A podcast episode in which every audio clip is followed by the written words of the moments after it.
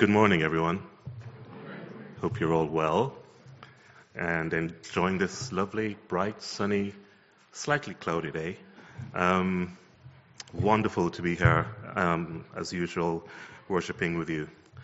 Just want to first of all say thank you to Tim and Jenny for that lovely testimony and sharing so much of what you do in Romania for so many years. Thank you so much for that. Faith in action, isn't it? Amazing, amazing work that they're doing. Today, we're continuing our series in James. So please take out your Bibles, if you can, if you do have one. If you don't, hopefully someone can lend you a hand with a physical Bible. Or switch on your phones and turn to the Bible app. We're in modern day times now, aren't we?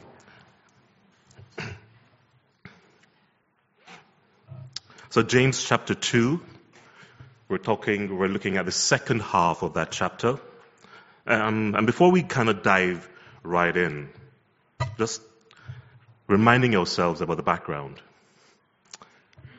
Written by James, of course, the brother of Jesus, written about between 60 and 70 AD, shortly before James was martyred. He was preaching on the streets, and King Herod didn't really like that at all and ordered him to be killed. But this message is written to the Jewish Christians, not necessarily the unbelievers. These are people who lived with Jesus. Some of them would have done that, listened to him, walked with him, and believed in him. And it's a very, very strong message to them. If you're a Christian, this message is for you. It's for me. It's for us. And sometimes when I do Bible studies or I'm preparing to speak, I think about the tone of the message.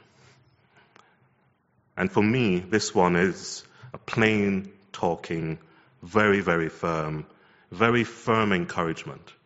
It's not a, hey, it would be kind of nice to do this. It would be kind of nice to have a little bit of faith and follow up with a little bit of action. It's a very, very firm message this morning. And it's really urgent as well. It was urgent back then and is still urgent today. James chapter 2, 14 to 26, faith and works. What good is it, my brothers and sisters, if someone claims to have faith but has no deeds? Can such faith save them? Suppose a brother or a sister is without clothes and daily food. If one of you says to them, go in peace, keep warm and well fed, but does absolutely nothing about their physical needs, what good is it? In the same way, faith by itself, if it is not accompanied by action, is dead. But someone will say, you have faith, and I have deeds. Show me your faith without deeds, and I will show you my faith by my deeds. You believe that there is one God. Good. Even the demons believe that. And they shudder. You foolish person. Do you want evidence that faith without deeds is useless? Wasn't our father Abraham considered righteous for what he did when he offered his son Isaac on the altar? You see, that his faith and his actions were working together, and his faith was made complete by what he did. And the scripture was fulfilled that says, Abraham believed God, and it was credited to him as righteousness, and he was called God's friend. You see that a person is considered righteous by what they do, and not by faith alone.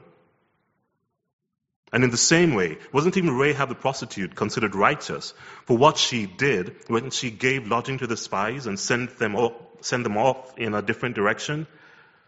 As the body without the spirit is dead, so faith without deeds is dead. Ouch. One of the many things that I do relish and love about our church is the kindness and the practical stuff that a lot of our church family do, not just within the community, but further afield. And of course, we do a lot of missionary work and so on. But I remember a few years ago, probably about 12 years ago, we were transitioning, my family and I were transitioning from London. We used to live in London, in the east end of London, and we went to Kenstone Temple in West London, in Notting Hill, and we were heavily involved there. And after the first two children were born, we stayed there for a while and so on, even after we moved to Billericay. But when our third child was born, it was a little bit more difficult to keep on traveling, driving or taking the train from Billericay into Notting Hill. So we decided to go local, and we shopped around, quote unquote, and we landed on Billericay Baptist. So we weren't really members then, we're just visiting the church. And 12 years ago, when Christine was pregnant with William, our youngest, we had a challenge. We had a major situation on our hands. Just before he was born, the doctors realized or discovered that one of his kidneys was like 3 times the size of the other one. And it wasn't emptying urine whatsoever. It was a huge time for us. And it was a condition called hydronephrosis. And we were obviously anxious, and the doctor said, we'll just monitor it, and chances are it will the swelling will go down and everything will be all right. But then shortly after he was born, it actually got worse. And we needed babysitters and all sorts of stuff. We kept on going to the doctor, and then the doctor referred us to Great Ormond Street Hospital, GOSH for short, as many of you know. For an operation. And it was, again, a challenging time, and we prayed and all that kind of stuff. And thankfully, the operation was successful. They kind of slit it and did their thing and emptied it and kind of replumbed it, and everything was fine. And now he's a wonderful, wonderful, amazing, mischievous 12-year-old, or soon-to-be 12, young man. But even though the operation was successful, it was still a very emotional time for us. We needed babysitters. We needed help with travel. We needed help with taking the children to his elder siblings to school. And one of the things is that I have no family at all here in the UK. I'm from Jamaica, and so I couldn't call on anyone. Christine has a couple of aunts and so on, a few cousins in Manchester. That's not exactly close. And a few people who live in Stratford and Leighton, and they couldn't really help. And thankfully, our church family here rallied around us. We weren't members. I wasn't an elder at the time. I was a nobody. I'm still a nobody in some respects. And people just rallied around us and said, hey, what do you want? Yeah, we know you're not a member here, but it doesn't really matter. We'll babysit for you, and we'll do this for you. And I remember a couple of days, people brought food for me as well, thankfully. It was just practical stuff. Faith in action. Faith in action. They didn't just say, hey, I'm going to pray for you. Thoughts and prayers. Sometimes you look on social media, and people are facing real challenges. They probably got a message from the doctor that they have a terminal illness, or some racial aggravation, or something has happened, and someone says, thoughts and prayers to you. Thoughts and prayers. What use is that? Follow up your faith with actions. So a couple of weeks ago, A couple of weeks ago, Pete was talking about favoritism. Do you have favoritism? Do you favor a group of people versus another? And a couple of weeks prior to that, Alan Howe was talking about listening versus doing. Earlier on in chapter 1, verse 22, do not merely listen to the word of God and so deceive yourselves. You need to do what it says. Anyone who listens to the word but does not do what it says is like someone who looks at his face in a mirror and after looking at himself or herself goes away and immediately forgets what they look like. Comparing and contrasting. Worthless religion versus a religion that is pure and faultless before God. Those who consider themselves religious and yet do not keep a tight rein on their tongues deceive themselves, and their religion is worthless. Religion that God our Father accepts as pure and faultless is this: to look after the orphans and the widows in their distress and to keep oneself from being polluted by the world. James continues to talk about comparisons. What is good? What does good actually look like? And what does dead faith look like? What does poor religion, religion that counts for absolutely nothing, what does that look like? And it's basic stuff. This is not rocket science. Faith with actions. That is what our Lord and James is talking about. So in today's text, James is very, very blunt and candid about faith and works. I'm going to unpack three different types of faith this morning. First one is faith that is dead and therefore useless. The second one is faith that is diabolical, probably even demonic, dare I say it.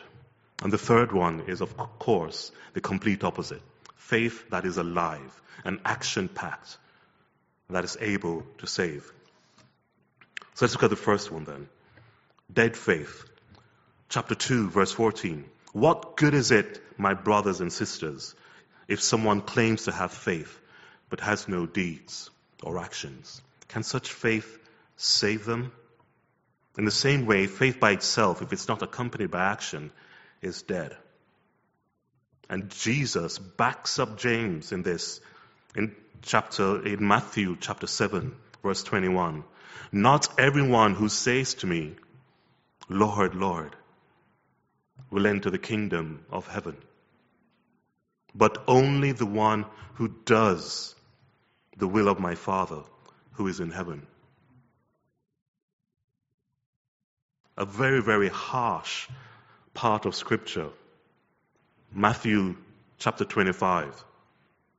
Very blunt, very frank.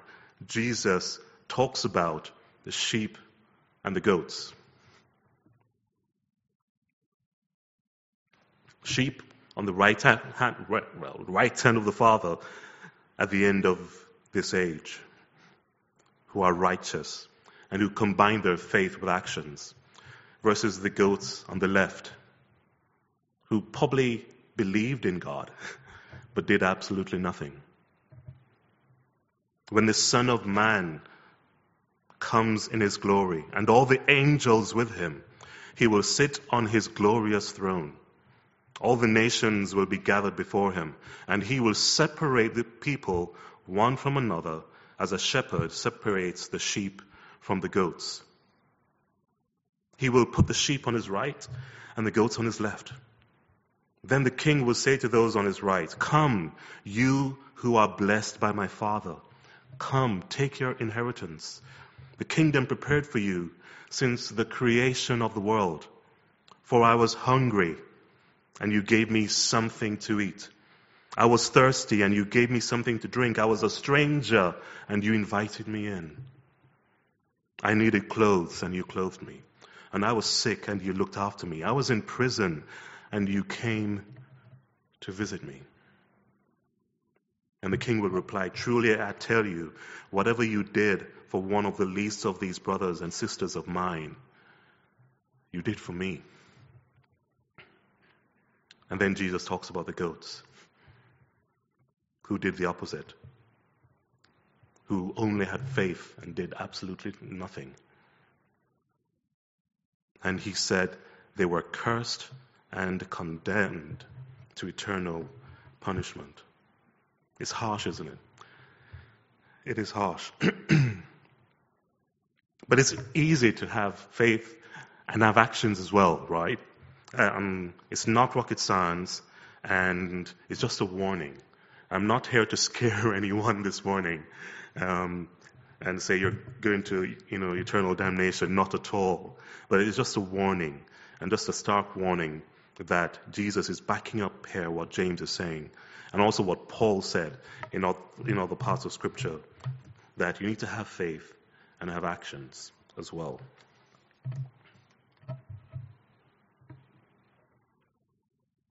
Faith alone. Faith alone is dead. Suppose we walked up on the high street in Billericay, midwinter, saw a homeless person on the street. Would you just say, "I'll just pray for you"? Thoughts and prayers? No, we wouldn't, would we? We would give them what we have and give them a coat and so on. I remember once when my mother was alive, probably about 5-6 years ago, and one Christmas Eve, I got a call that my mom needed to go into the hospital, and I was here and I couldn't do anything at all. And thankfully I had a few friends who just called me and said, "No, Bert, everything's fine. We'll just take her to the hospital. We'll sort her out, and we'll take a cab if we need to. We'll drive there," and all that kind of stuff. And everything was taken care of, and I was able to spend Christmas with my family, relaxed in the knowledge, knowing that I had friends who backed up their faith with actions. Basic stuff, I know, but it is so easily done, isn't it? To just have faith in God and think that we're okay.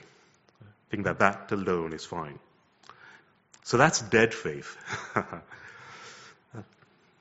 Second one is diabolical faith. James chapter 2 verse 19 says that you believe that there is one God. Good. Even the demons believe that and shudder. And Jesus again backed up James in Matthew chapter 7 verses 22 to 23. "Many will say to me on that day, 'Lord, Lord, did we not prophesy in your name? And in your name drive out demons, and in your name perform many miracles?' Then I will tell them plainly, 'I never knew you. Away from me, you evildoers.'" Wow.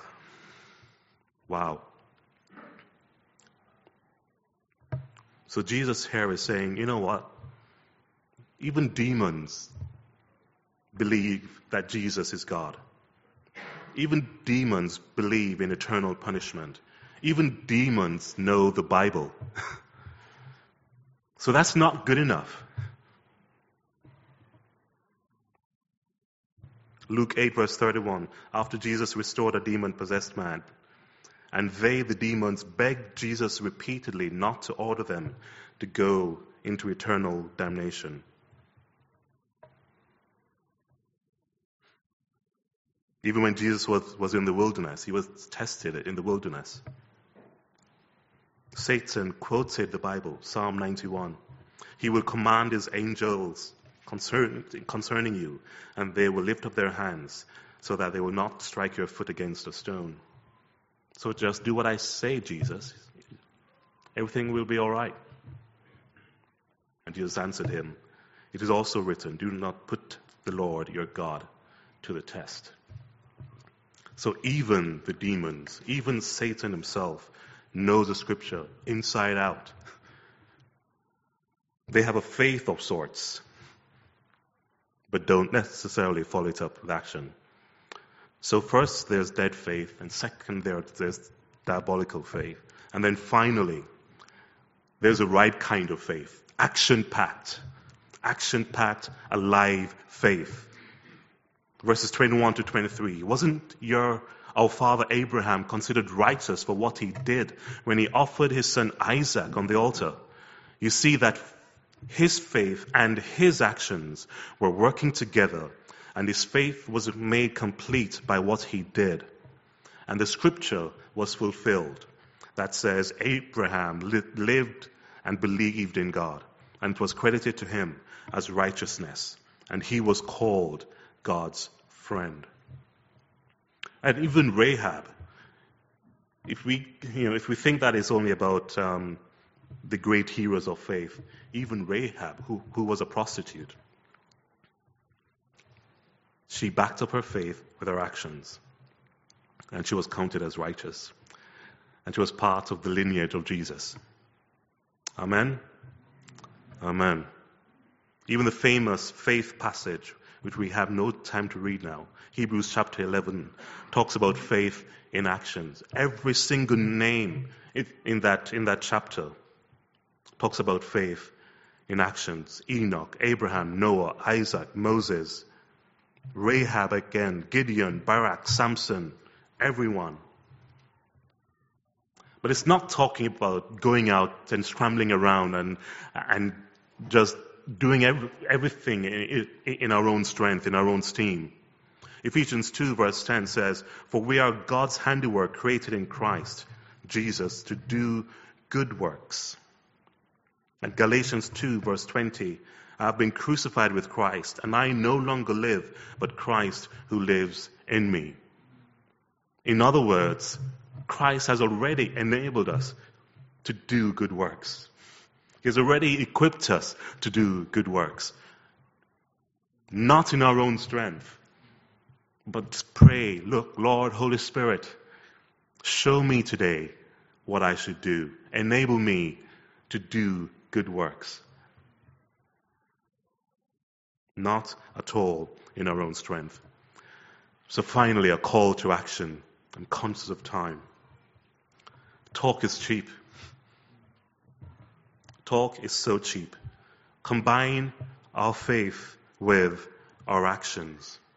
Everything in life requires actions. Everything. If you want a job, you need to do something about it, right? If you want a new house, you do something about it. If you want to get married, do something about it. Amen. If you want a new boyfriend or girlfriend, you got to do something about it, right? So why is it that so many Christians have faith and don't do anything about it? Sometimes you look at the evidence of their lives and you're like, really? You call yourself a Christian? Okay. I'm not saying that we should be judging people every day, right? But it just goes without saying that it is so easy to do, just to have faith, just to call yourself a Christian, just to say, you know what, I was baptized when I was 5 or 10 or 20 or whatever the age was. And so I'm a Christian. I'm good. I'm cool. I believe in God. I believe in Jesus. I believe in eternal punishment. I believe in going to heaven. If I don't back that up with actions, what good is it? And James says that it's completely useless. So let's not have a useless faith today. Let's go out there. Let's back up our faith with actions. We can't bribe our way into heaven at all. We can't. But we can show our faith. We can evidence our faith by our actions. Let's pray. Father, our lives are yours. Thank you so much, O God, for who you are to us, living in us, breathing. We let go of our own selfish fears, our insecurities, our selfish ambitions. And we pray, O God, that by your Holy Spirit and your word, you would show us how to live out our faith with actions. Father, we love you. You are amazing. Forgive us, O Father, for the times that we've been selfish, for the times we've not followed up and done stuff that you've shown us to do, actually. Help us, Father, going forward, to live in faith and back that up with a live faith, action-packed, fulfilling our lives in our service to you. In Jesus' name we pray. Amen.